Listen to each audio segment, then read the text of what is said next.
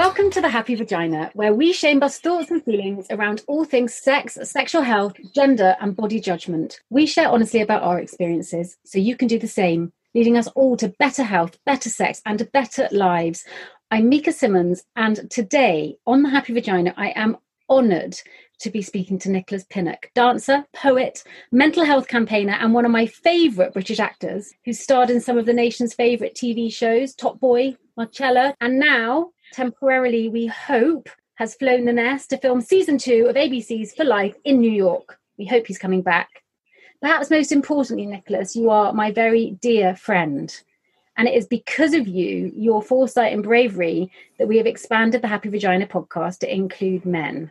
We're going to talk more on that later. Before we get into some of the deeper stuff, we are going to have to start with the Happy Vagina quiz. It's just tradition. I don't know how you feel about quizzes. I'm quite good at quizzes. Oh, I won the last. I won the last quiz that I was um, a part of. Oh, testy. Okay, we're just going to five questions, true or false. Question one. okay. Studies show that modern hunter gatherer tribes operate on an egalitarian basis. I say that was true. It's true. Early men and women were equal, say scientists. Our prehistoric Yeah. Portrayed as spear wielding savages, but the earliest human societies are likely to have been founded on enlightened egalitarian principles. I can see where that makes sense. Actually. I'd be quite interested to know how tribal divides worked within it because obviously before humans settled down men would belong to their tribe rather than to their family unit And I think they were. They might have been happier than we are now. I don't know. i don't even know if happiness question yeah. True. Good point. anyway you got that what you like next question true or false in 2019 hundreds of ballet dancers flashed mob in times square in honor of princess charlotte Ooh. I can imagine that to be true. It's such a trick question because I really thought you'd know the answer because it's about male dancers, which obviously is part of your repertoire. It is partly true. I remember hearing about that flash mob. I didn't know what it was about, but I remember seeing clips of it. Oh, Nicholas, it was so amazing. Prince George, son of Kate and William, was mocked by a US Oh, that's right. I remember that now. Yes, yes, yes, yes, yes, yes. I do remember. I don't know what she said, and we won't mention who it was because it could have just been a mistake on her part, and we don't like hate on the happy vagina. But essentially, Yeah. they, they made fun of him. They basically made fun of him for doing ballet. So hundreds of male dancers turned up and performed ballet in the middle of New York. That's right. Yes, I remember that. So I remember thinking I would um, love to have been a part of it. Ballet, your your dance. Contemporary was my dance, but I studied ballet for um, pretty much seven years. I was never good enough to be a, a, a ballet dancer. I could have been good enough to be a ballet dancer, but my love wasn't ballet.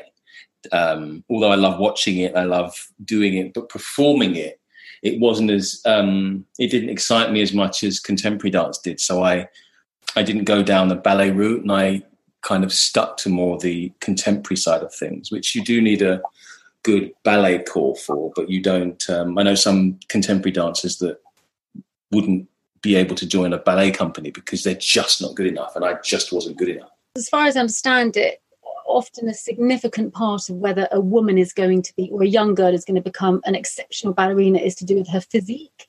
My question is whether or not it's the same for young boys or young men around around wanting to become a ballerina. Can it get in the way of them? If a young man really wanted that as his future and he didn't have a Yeah. physique, would he be blocked from doing it? Not as much as um, for females, no, but I think there is a certain amount of um, body shaming that goes on within the ballet world. I, I hate to say it. Um, and a lot of it is about physique. Um, I think it's changing now, though. Um, you know, there's there, there's there have been body prejudice type situations going on with lots of ballet companies across the world. If you're not a particular size, or you know, for for women, if you have too big of breasts, or if your bum is too big, and for men, if you know you're not broad enough, or you're too broad, or you're too tall, or you know, just all these things. And it's kind of, for me, dance is more about a feel. Um, I, uh, now at almost 47, I am a, I understand my body a lot more now than I did maybe 20 years ago. So I think I dance better. And I think that we've gotten into a, a world now where those kinds of things are being questioned and those aspects of of our society and entertainment and things, they're all being challenged. And you now have principal dancers that don't look what typical principal dancers in some ballet companies normally have been, which have been, you know, very small and petite and a particular color and a particular shape and all this sort of stuff. It's being challenged. I mean, you had Sylvie Guillem, who was, you know, almost six foot tall, which was she was tall for a for a, a ballet dancer, and but she was amazing. So you couldn't deny her the chance to perform on stage in principal roles. You've got Misty Copeland, who for a, um, a black woman, it was it was important for her to you know play major classical roles that were never afforded to people outside of white society before. So it's being challenged and it really is changing. And I'm really enjoying what's coming out of the dance world these days. Um, as excited as you are about what the future might hold for no longer being based on external appearances or devices. Anyway, you got that question wrong, but I'm, it's been such an interesting chat. I'm going to give you half. Question three. Well, thank you so much. so welcome. Uh, question three. Digital diagnosis transform psychiatry by mining your most intimate data for clues. I want to say false because I want it to be false because I don't want to be um, diagnosed by digital means. Um, so because I want it to be false, I'm going to say false. I'm with you. But it's probably true. True. It's controversial though because in order for them to mine our most intimate data, we will be giving away our privacy. So on the one hand, there's an element of it that it, uh, particularly around um, uh, disorders like autism, they will be able to tell. But but but moving on into the more daily mental health issues, they will be able to work it out via uh, digital data. So that's the future.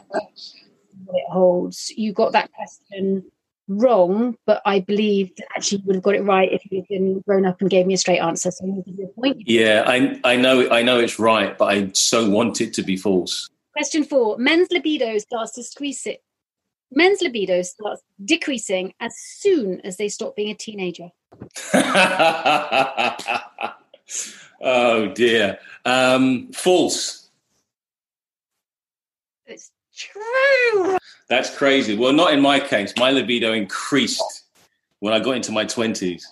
Wow. So I think that's probably I think that's probably for the average person. I don't think that's for everybody because I'd like to believe that we're all individuals and um, everybody's body responds differently to lots of different things. There may be a generic pool of people that fits in with which, which we call average. Then you have below and above, and I don't think that applies to me. So in my experience, I'm going to say it's false. I'm willing to take that. I'm not going to give you a point for it though, because there is quite a lot of research going into it, and there is evidence that it will continue decreasing until you're 60, 70. Whereas with women, ours is pretty steady and then completely goes. Huh. And then it completely goes. Whereas with men, it, it, it kind of completely drops after your teens and then has a kind of a regular rhythm of letting go. Wow, that's that's really strange because if I think back to my teens, uh, well, I mean, I was I was quite a late bloomer, but uh, yeah, no, like that that does not um, that's nowhere close to to uh, what my experience is. But um, okay, I'll happily take that as a as a loss. Were you were a late bloomer because? Um, I was so focused on my training that girls didn't really come into the equation. I was I knew what I wanted. I knew I wanted to be a performer from the age of four. So I took my vocational training very seriously. I went to a stage school from the age of 12. I then went to performing arts school, studied dance and drama from the age of 16 right through to 19. And it was after then that, you know, I met the first girl that uh, I went with, and I wanted. I was always very much. I wanted to. Um, I wanted to go to a good home, so I waited until I found somebody that I, you know, felt like I was in love with, and uh, yeah. But I was I was just so focused on on my training and being as good as I could possibly be, and I wanted to be top of the class, and I wanted to learn more, and I just kind, you know, socializing at college and things was just wasn't just wasn't a thing. So I never got into drink and drugs either. What you know the normal things that you know teenagers kind of experiment with and do. It just wasn't uh, wasn't on my radar. Beautiful. That's why you're such a, a man with such integrity. I would suggest still on two and a half, even though you've got great integrity. This is your last question. Go ahead. First, lesbian kiss on British television was Anna Friel's passionate embrace on Brookside in the early 90s. True. Okay, it was the first pre watershed lesbian kiss. Actually, uh. earlier on in 1974, this BBC drama Girl, which featured Alison Steadman and Myra Frances. However, Anna did break, or co star or Marcella did break the pre watershed lesbian kiss. Amazing that it, uh. it kind of made her career. It did, yeah. And what a career she's had. It was an historical moment for television. Historical moment for television. You've got two and a half out of five, Nicholas. But I've absolutely loved. I don't. I'm not even going to say it. You've got. You've got two and a half out of five, Nicholas. I think that's exceptional. I, I'm. I'm happy with two and a half out of five. Chat. I'd have been happy with one. I mean, you know. But the chat, it's the chat. I give you five out of five for your chat, which is why I was so desperate for you to come on the podcast. So, my first question do you think that gender stereotype and so called toxic masculinity lead public opinion on people, especially men who are childless? Um, yeah, I do. I don't think it is. It's um, we can't compare it to to women. Uh, I think there's so much more pressure on women. Women, but there's pressure on men too. But men can't really talk about it because the moment um, you know, any man is brave enough within earshot of some women to talk about those things, they get shut down very quickly. Um, and I find that quite quite damaging. I find it quite um, disturbing that that's the case. That there can't be open dialogue for men to talk about how they feel pressured to have children, or by not having kids, or um, you know, male infertility, for instance. I think there's a lot of pressure for men to not talk about those things because of this toxic masculinity that you know men have to be a certain way and they should be strong and they can't have feelings and it starts from when you know I, I think it starts from when you know we're we're children and boys are encouraged to be brave and don't cry and don't be a big girl don't be a sissy um, you know boys don't cry. And then girls are comforted and hushed and encouraged to let it out. And I think that causes a lot of problems. So when we get older, no wonder there's a big emotional divide between men and women because women have become in touch with their feelings because they've been encouraged from such a young age to explore them. Men, on the other hand, haven't. So men go into what they call his cave because he doesn't know how to deal with the things that he's feeling because they've been suppressed and suppressed and suppressed. Um, and I think that's um, that puts a lot of pressure on men. So, you know, when men, um, I, I, I, speak to a lot of of men who who don't have kids, and I'm able to have conversations with them that they don't seem to be able to have anywhere else because they don't feel open and comfortable enough talking about it. And I think that's such a shame. Within those conversations, yeah, is the topic within that conversation how hard it is to be suppressed or your feelings around this topic to be suppressed? Or are the conversations around whether so for me, I'm child free. It wasn't a choice. However, I'm kind of aware that somewhere it must be a choice. But most of my conversations with my merry band of like minded, like aged women around children or not is is around whether or not we want to have them. Do you feel that people ask you that question? People do ask me that question. Yeah, I mean, I I don't have any kids. Um, and people ask me that question quite a lot. You know, are you going to have any? What's going on with you? Uh, do you want kids? Um, and it's it's it doesn't happen so much anymore. I think because all the people that feel they can ask have asked and have accepted my my answers. So I, I think it's kind of died off now.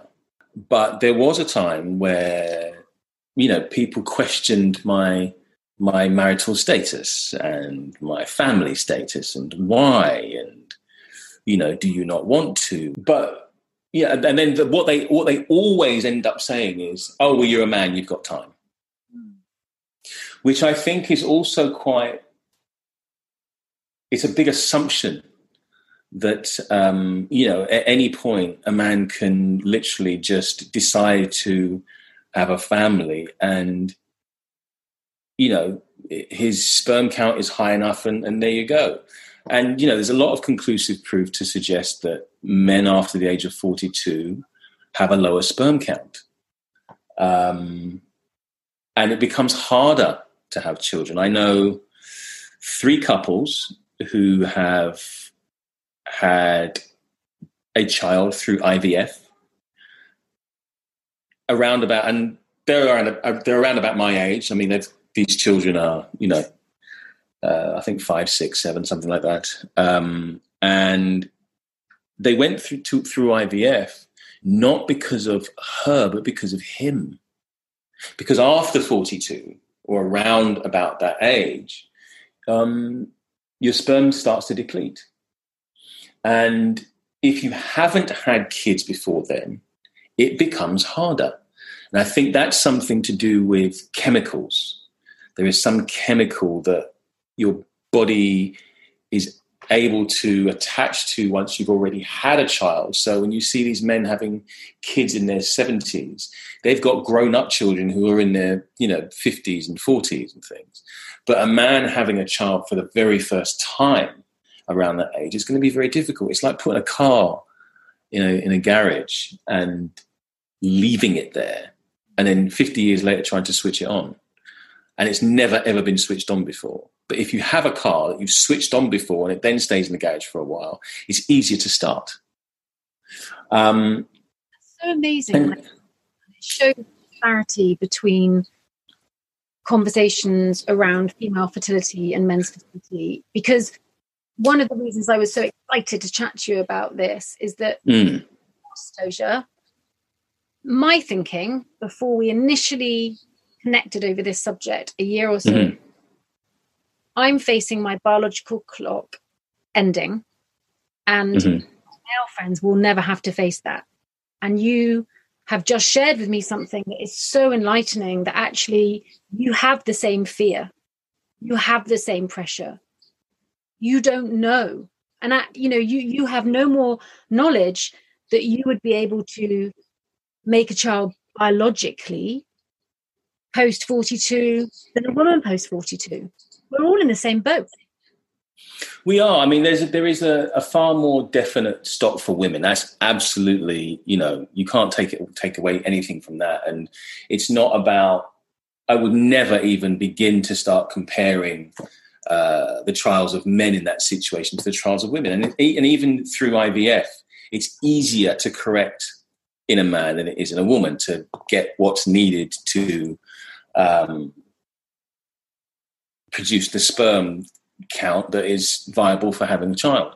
Absolutely, but that doesn't that doesn't take away the fact that I know men have fears around it.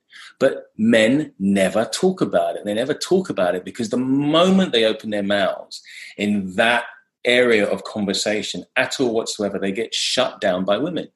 And it's really um, and it's really sad to see that there isn't an open dialogue for men who are scared about their fertility or who worry about their fertility or who feel, you know, not manly enough because they've had to go through IVF to because there's because you know naturally you can't just have sex with your partner and it be okay, but because there's something wrong with their sperm that they then now need to go through tests and clinical um, procedures to be able to have a child.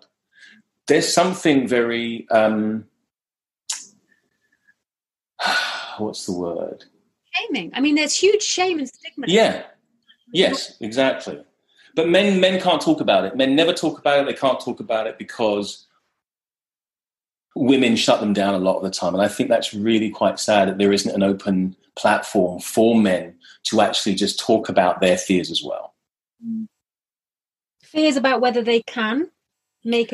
Fears about fears about whether they can. Um, their their feelings of shame because they can't. They have to have it done biologically, um, uh, medically, um, in a, you know, in a lab. Um, their feeling of um, it, it goes against your masculinity. You feel less of a man because you haven't had you haven't been able to produce a child in a way that your brother has or your father has or your best friend has. You ha- you've had to go to a clinic to have your sperm, you know, put in a cup and analyzed because you know your swimmers aren't aren't strong enough and there's not enough of them because you've left it too late or you know for whatever the reason. And there is shame in that where though? Where does it come from, Nicholas? Where does this? If we play the tape backwards, yeah, work out where this started in history, that to be a man and have the ultimate masculinity, one must be able to do that, and if you can't mm. now, friends, because uh, I've got friends, couples who. Mm-hmm. Pretty clear based on the woman's tests that it, the the problem with them procreating is not her, the yeah. man, and he point blank refuses to go. And of course, that's painful for them, but mostly I'm in deep pain for him. Oh, absolutely. So, so deep, deep rooted, frightened to go and get tested yeah. in case what's told back. I mean, I'm assuming, I'm making an assumption, but I assume what happens is, is that he goes, I just don't want to know. Where does it come from? What is the shame for that for men? What is it? Just not being manly enough. You know, it's that it's it's like you know. I, guess if you if you lose a fight, you know, you're you're not a man enough. There, there are just so many things that are things that men should do, things that men have to do to prove they're a man. And if you can't do one of those things, then you know you're kind of teased, ridiculed, bullied, and you feel shame for it. But the irony as well is that men need to be able to procreate in order to be a man, while at the same time, there isn't as much pressure on men to have children. So I'm not saying it isn't there. No, you're right. You're right. You're absolutely right. The other thing around it, Nicholas, is this what I, you touched on earlier, which I loved when you were talking about what happens to uh, little people in terms of how, how they're taught and, and raised and mm-hmm. how to handle feelings. And I, I suspect it goes back to that. I think it does. You know, I saw a woman on a on a bus one day. Um, her son was crying. He clear, he wanted a hug. He wanted his mother. He was, um, you know, he just wanted some comfort. And all she did was try and hush him up, tell him to stop crying, you shouldn't be crying, you're a boy. Stop it. Stop crying. You're going to make a fool of yourself, and all these kinds of things. And you could just see the look on this child's face. He just wanted some comfort. And to parallel that, having been on another bus at some other point, a little girl was, was crying and she got picked up immediately and cuddled and comforted. And I've seen it so many times. I'm not saying I've seen it every single time that way, but I've seen it more that way than the other way. Um, and I think that's that does something to your psyche at such a at such a young age. So what you do is you, you know, as a male in society, you tend not to um, give in to your feelings. So If you're, if you know, you hurt yourself, you knock your knee on the dresser or something, rather than you know, if it rather than cry, you hold it in because you you know you don't want to feel like a sissy or you you know you you have to be manly. You've got to you know you've got to hide the pain. You've got to hide the pain. You've got to hide the pain. And it's constant hiding of emotions. And that not only happens physically but that happens you know emotionally as well. You know you constantly have to hide how you feel because it shows in society's eyes it shows a weakness that you don't want to be a part of. So you do everything you can to stay strong but by doing that, what happens is you implode at some point internally. And this is why so I believe so many men lean towards having breakdowns and lead towards, you know, taking their own lives. Because there is no platform for them a lot of the time to express how they feel with honesty and truth because men don't want to be lumped into this pot of being weak in society. And so you don't know how to express yourselves. There's a lot of feelings that you have and you don't know what they are because you've never been given the opportunity to explore them. It's interesting because I do think it's changing. Although I mentioned recently to a couple of friends who are teachers, one in a secondary school and the other one at a university, that I felt that the that generation um, X and Z the, the, the, the young men seemed to me to be emotionally uh, better versed, that they had a wider range of ability to kind of talk and, and, and connect their emotions. And both teachers, she said to me, it's just coming out in other ways. You know, that, that this gender specific training that we have as children, which essentially it teaches us attachment. We learn how to attach to human beings via this that teachers and parents give us where they they put us into gender camps. Yeah. So we'll see what the future holds. I just wondered in terms of your experience with the the there's a, there's a lot of activity at the moment after the loss of george floyd and you and i have been talking about race and i know that you have been very vocal about your uh, stance that we need to stop talking about race and stop naming it race, which I feel really inspired by. But I still do want to ask you whether or not you feel that there's a difference in society's attitude towards men in the black communities who who don't have children growing up in black communities versus white um, well, just to clarify something, I don't want to stop talking about um, this thing called race. I want to talk about it more, um, but I want to stop calling it race because it doesn't make any sense. We are all one race. We are the human race, and that has been medically, scientifically, it's been proven. We are all one race.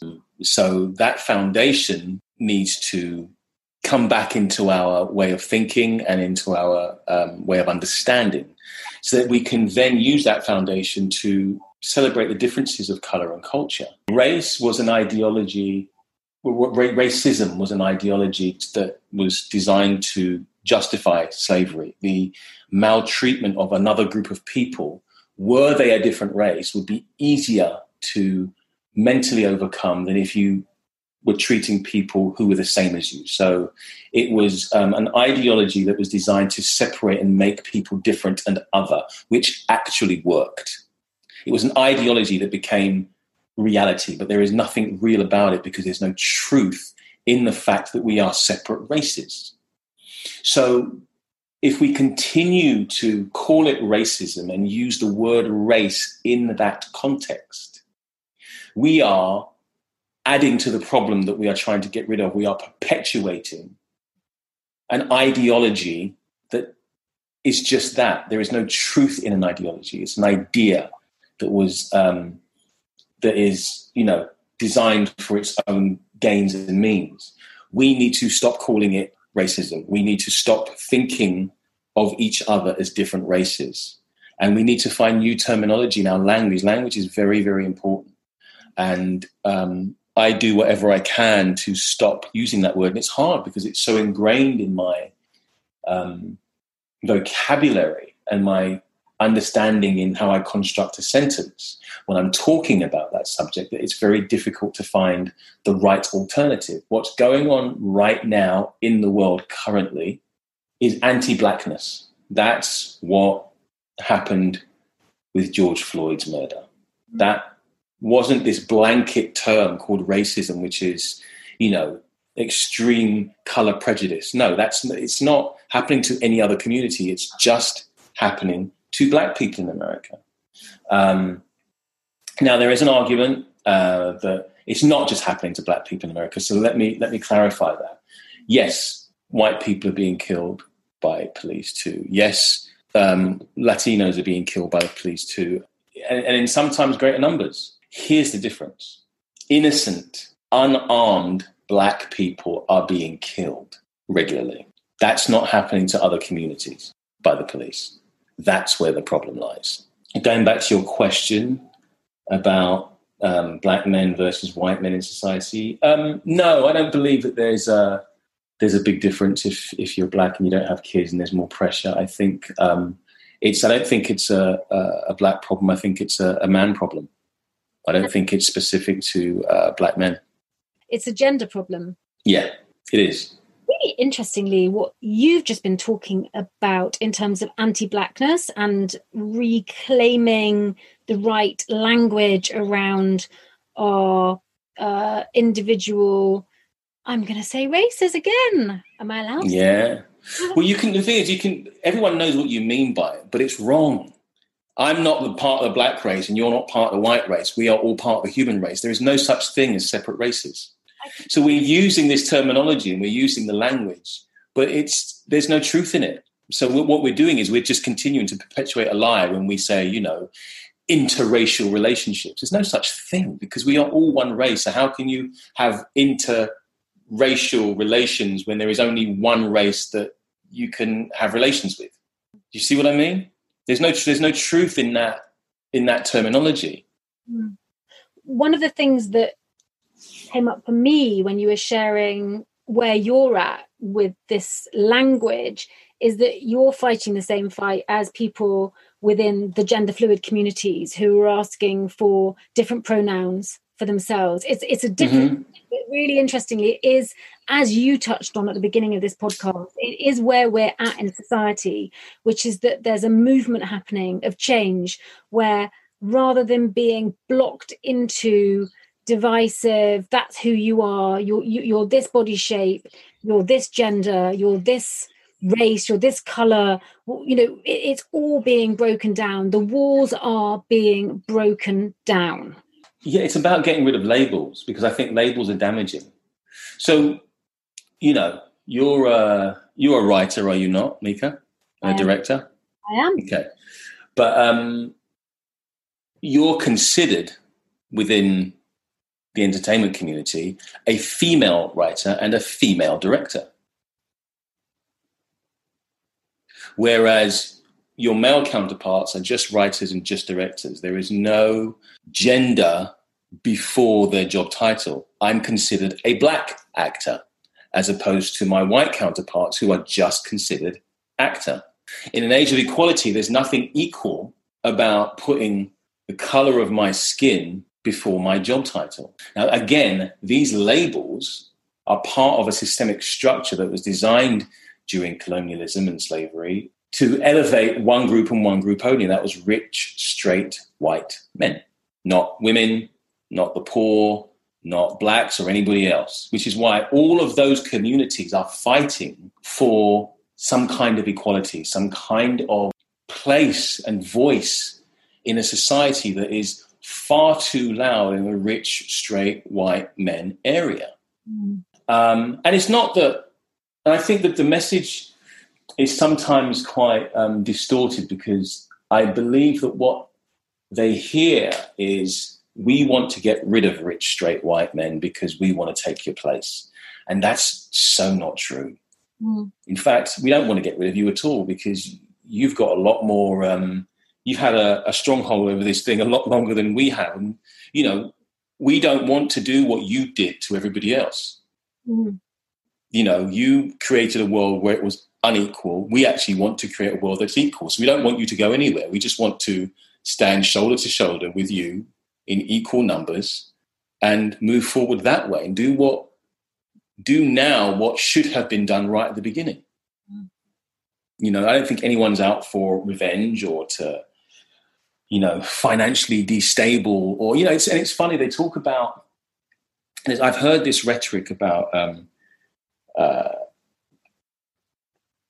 people not wanting to give away power. I don't want to give away any power of my company or power in society because, and you hear white supremacists say this quite a lot, you know, um, we're, we're lose, losing our power. When you look at nature, nature will quite clearly show you that there's power in sharing. Mm. And as human beings, I think we've disconnected so much from the natural world that we think we're above it. And we forget how the natural world works. So we don't work with it anymore. We've become, you know, human societies as opposed to, you know, global and natural societies. We've come up with all these constructs of, of, of how we socialize and how we interact, and we're not looking back to nature enough. We're really not. If a man holds on to his sperm, let's say, and he doesn't share it, he doesn't give it out, nothing grows. There's no power in that. Whereas if you know he procreates, he shares that seed that's in him, you know, it, it gives life. And so the man that doesn't have children, for instance, and the man that has an abundance of family, who's more powerful? Mm. So when you share, you become more powerful because that feeds so much in your life. When you hold on to things, you had, you had a, like if you had like a million pounds, mm and you put it under your bed, what would happen to that million pounds? It gathers dust. I'd just like to say yes, please to that. Yeah, yes, please to a million pounds, absolutely. Slight tangent, but yes, please. Okay. See, under my bed. Unlikely, but my knickers are under yeah. my bed. Okay, well, shove it under your knickers, under the bed. yeah. Um, it, gathers dust. It, it gathers dust. But if you, you know, invest that money in a bank or in businesses, that money grows. Yeah. And that's how nature works. Yeah. And we've come so against that. So this notion of, um, you know, white people or white men giving away power if they let a black person in the board of executives is, is ridiculous. The amount that they could learn from women or from the LGBT community or from black people or from you know somebody from some other part of the world that doesn't look like them mm. the riches that can be found in differences and how that one idea from someone else's culture could add to that business and make it and expand it is, is amazing but if you don't give it that chance then you're losing out on something there's no power in that mm. So there is power in sharing, there is power in giving away mm. because you get so much back. Mm. But it's it's something I hear, you know, like I said, white supremacists and and people who are scared of losing um, what they call a sense of themselves in society because they're so scared of becoming the minority mm. and scared of not having a voice. And so they have these very bigoted, xenophobic, and anti-black rhetorics. Mm you know, I, I, I feel for them because they are missing out on so many beautiful things and so many experiences that could allow growth and change in the best possible ways. I mean, that is just absolutely beautiful. Thank you so much for sharing that and reminding us of that, Nicholas, because life gets fast and and and, and even those of us that know that, that that is the way that to be a worker among workers and to have the humility to want the whole of the human race to grow at every level of our being, uh, we can forget it. We can forget it because we get busy, and busy leads to greed, as far as I'm concerned. You did just say mm. that really touched me. You said about a, a man being a father and and the, the the the growth that can happen when when a man has a, a, family and that he's feeding back. And you you compared it to a man who hasn't. And at, at, the moment you don't have children as you said. And you've also touched on your mental health. And I wondered whether or not you, how you're feeling around not having children today at the moment, where you're at with it, and also if you feel it has a negative effect on your mental health. Um, how do I feel? First question: How do I feel about not having kids today? It fluctuates. I think as I get older, um, it becomes more important to me. Um, but I'm working so much now that um, I don't know where I. You know, I would want to be a very hands-on father, and I want to be there a lot. But I'm working so much now; it's unbelievable. I wonder if I did have a child, children in my life, whether I would be there enough for them. I I feel okay with where I'm at for now, but like I said, sometimes it fluctuates. Some days I feel, you know, I'm having conversations with a lot of my male friends who have children. I mean, and all of them have children. Mm. And there's parts of the conversation that I can't be involved in because I don't really understand fully what they're talking about. So I'm you know, I don't feel like I have a place to put forward an opinion or to say, oh, yeah, my gosh, I understand that. When they're all identifying with certain things because they're in a group that I'm not a part of. Mm. Um, and sometimes that feels quite, uh, you can feel quite sad sometimes about it. I think it's very isolating, isn't it? I, I feel isolated. That's exactly what it is, yes. And it's yeah, not. You can feel isolated about it and it's not the same kind of isolation that we talked about earlier where it's a choice to have time to yourself i find that i don't get invited to things i think that there's this you know i think once people couple up and then have kids they forget yes. about their single friends and inviting them including them so then you end up orienting towards people who also don't have children and and i think that then your your worldview gets shaped by that and again coming back to what you said about growth working better in sharing you know, if only it was more tribal, if only we were all kind of mixing up a bit more, I, I, I think that the world would be a healthier place. Oh, I, I, totally agree with you. I think it would be a far healthier place, and I think that um, you know we need communities again. I think that was just that was one of the things that was so wonderful about lockdown during COVID, is that there was a sense of community again for the first time in a very very long time, which I think a lot of people found. You know, neighbors were helping neighbors um, family were helping family more. You know, people were staying in touch more. There was a, a real sense of what we need as human beings and as a society as opposed to what we want. And we just fell back into it and really enjoyed it. And I think, you know, we have far too many distractions. There are far too many things going on, and we do busy ourselves with far too many things to focus on our needs because a lot of other things get in the way. Yeah, it's just like habitual as well. Like even as, as I say, yeah. an amazing human being that doesn't want to live like that. It can just happen without you even realizing. And then and you and I both quite often just reset, you know, just like really yeah. back. Particularly yeah, totally. For those of us that have struggled uh, with depression and do struggle with depression, it, it's so important. Nicholas, I met you, I would say almost 10 years ago, but significantly, we were a, a Mind event. It was a, an event celebrating films and TV shows, work within the creative industries that had championed issues around mental health. Yes. And I remember saying to you, why aren't there any other people in the industry here? Where are they all? And you said, no one will talk about it. And I think that was probably about five or six years ago. And we are looking yeah. at a very, very, very different landscape today. And you, thankfully, you were one of, because to be, I would suggest, to be a man, to be a black mm. man, and to be an actor with the amount of fear that within the industry actors had around whether or not they would still work if they admitted that they had challenges with their mental health because of insurance. I just think that it was phenomenal that you were brave enough to speak out about it.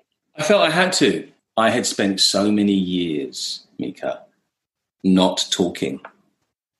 Or should I say, no, let me let me correct that. I spent so many years talking, but not truly and honestly communicating. Um, and that led to me having a breakdown 14 years ago because there was stuff, stuff going on inside um, depression, PTSD, um, low self esteem, um, all kinds of things that um, my life was triggering. And I wasn't able to discuss it, wasn't able to talk about it, didn't really know what was going on. I remember saying to a friend of mine in my um, mid 20s, I can feel that there is something wrong and I need to talk to somebody about it. And I never spoke to anybody about it. Jump, um, you know, forward maybe 10 years and I am in a position where I, I, I can't eat and I can't eat enough. I can't sleep. I can't sleep enough. I can't speak. I don't speak at all.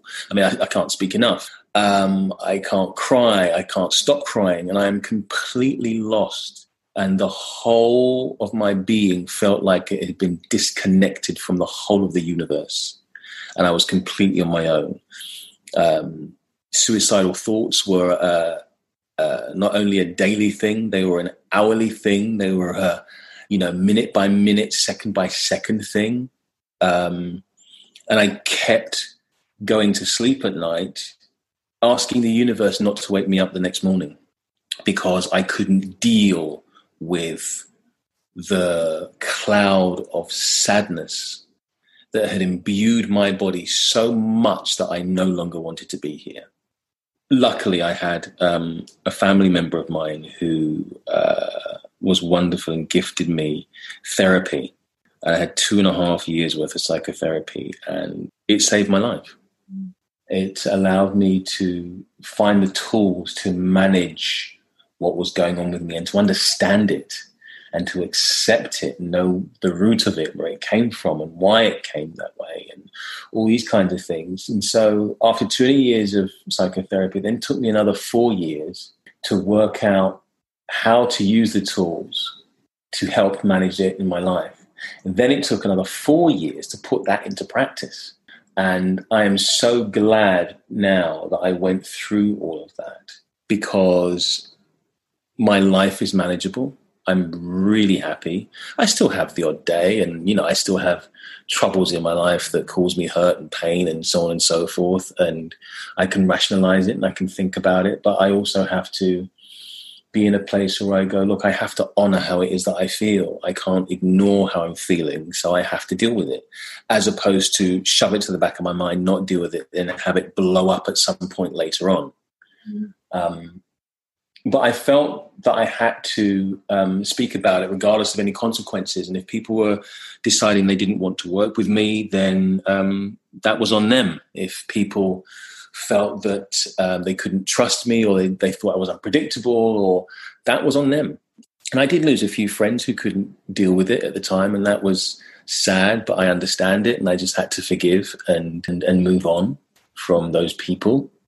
Um, the industry has been very kind to me in the sense that they haven't, um, it hasn't gotten in the way at all whatsoever. In fact, I think it made me a better actor because it allowed me to find layers and depths to the characters that I was playing that I don't feel I had before. I mean, you know, you know, as as actors, we are we're some we're kind of psychologists and therapists anyway, because we have to, in some way, shape, or form. No disrespect to therapists out there, um, but in some way, shape, or form, because we have to analyze our characters and we have to make choices and decisions based on the stories that we're telling, mm-hmm. and those nuances are ones that are psychologically based. Um, and it allows us to tap into um, the feelings of ourselves just being the vessel for those characters to be able to tell those stories because you know, if you think about, you know, anytime you see an actor on, or, or, or you're watching a film or a piece of theatre, and you are emotionally so moved to tears or to laughter or to sadness by what's being done by the performances, imagine what's going on within the actor to be able to make you feel that. Mm. Um, and that doesn't come from anywhere surface, it comes from somewhere very, very, very deep. Um, so it allowed me to open so much more of those things as an actor. It was, um, yeah. Access them. Yeah, absolutely. I would absolutely. I would suggest Nicholas Pinnock that what you did was you set yourself free, and while you may not free every day, I would suggest that today you are a free man. I would quite definitely agree with that. yeah, it, it did. And, you know, part of me wanting to talk about it and be open about it is to hopefully help other people find freedom. Mm. Because I think it's so important. It's so important. And I'll continue talking about it. I'll continue sharing stories about it, and um, regardless of the consequences, because I think what's, you know, if I if there are consequences for me as an individual that end up helping lots of other people, I'll quite happily take it. What are the aside from sharing what are the other three things that are key in your life today nicholas to keep yourself mentally balanced? And if you go into an episode of depression mm-hmm. to keep yourself buoyant enough. Um, so exercise find your exercise i mean i i um, I do a bit of Pilates, I do a bit of yoga, I do fitness training. Um, dancing. Like going for walks. Dancing, yeah. I'm going to try and find um, uh, a ballet class here, COVID dependent, obviously. Um, I was doing that while I was in LA when I was working there last time. I would go and I'd have a ballet class two or three times a week, and that was wonderful. It really, really released all the chemicals I need to stave off, you know, a few of the bad moods and the the black dog, as it were, that um, depression can bring with it sometimes. Um, food, you know, really have to. Whenever I I can feel a dip, or I wake up in those mornings when I just don't want to get out of bed, um, I know it's important for me to actually stop ordering anything from Deliveroo and um, start cooking again. You know, regularly and even if I am ordering food out, making sure that it's you know healthy, nutritious food that's going to feed my my the chemicals in my brain and feed my mood. Um, you know, no high salt, no high sugar content things because they are um, very damaging. I gave up sugar five years ago, refined sugar, which has you know been an absolute blessing for me. Um, and music, music. I listen to music. I always, again, I always know when a dip if I just turn on some music or I play music. Um, I don't play it as often as I should do, but I play the guitar sometimes, and I have uh, a few sets of congas, uh, percussion drums that I that I play, and you know, just to lose myself for half an hour or two hours, um, you know, it just really makes all the difference. Oh, beautiful exercise, food, and music. Shakespeare couldn't have said it better, Nicholas. And I'm really, I'm, I'm really, really, really honoured to have seen you grow, which you have since I've known you. Not least for the fact that I think about five years when I finished a packet of Haribo, a big packet of Haribo, within about two seconds flat. which is a good thing for no human being be doing to their body. No, shouldn't do it, shouldn't do it, shouldn't do it. It tastes so good though. Nicholas, it has been a pleasure talking to you. So insightful. Thank you for sharing. Thank you for correcting us. Thank you for correcting me.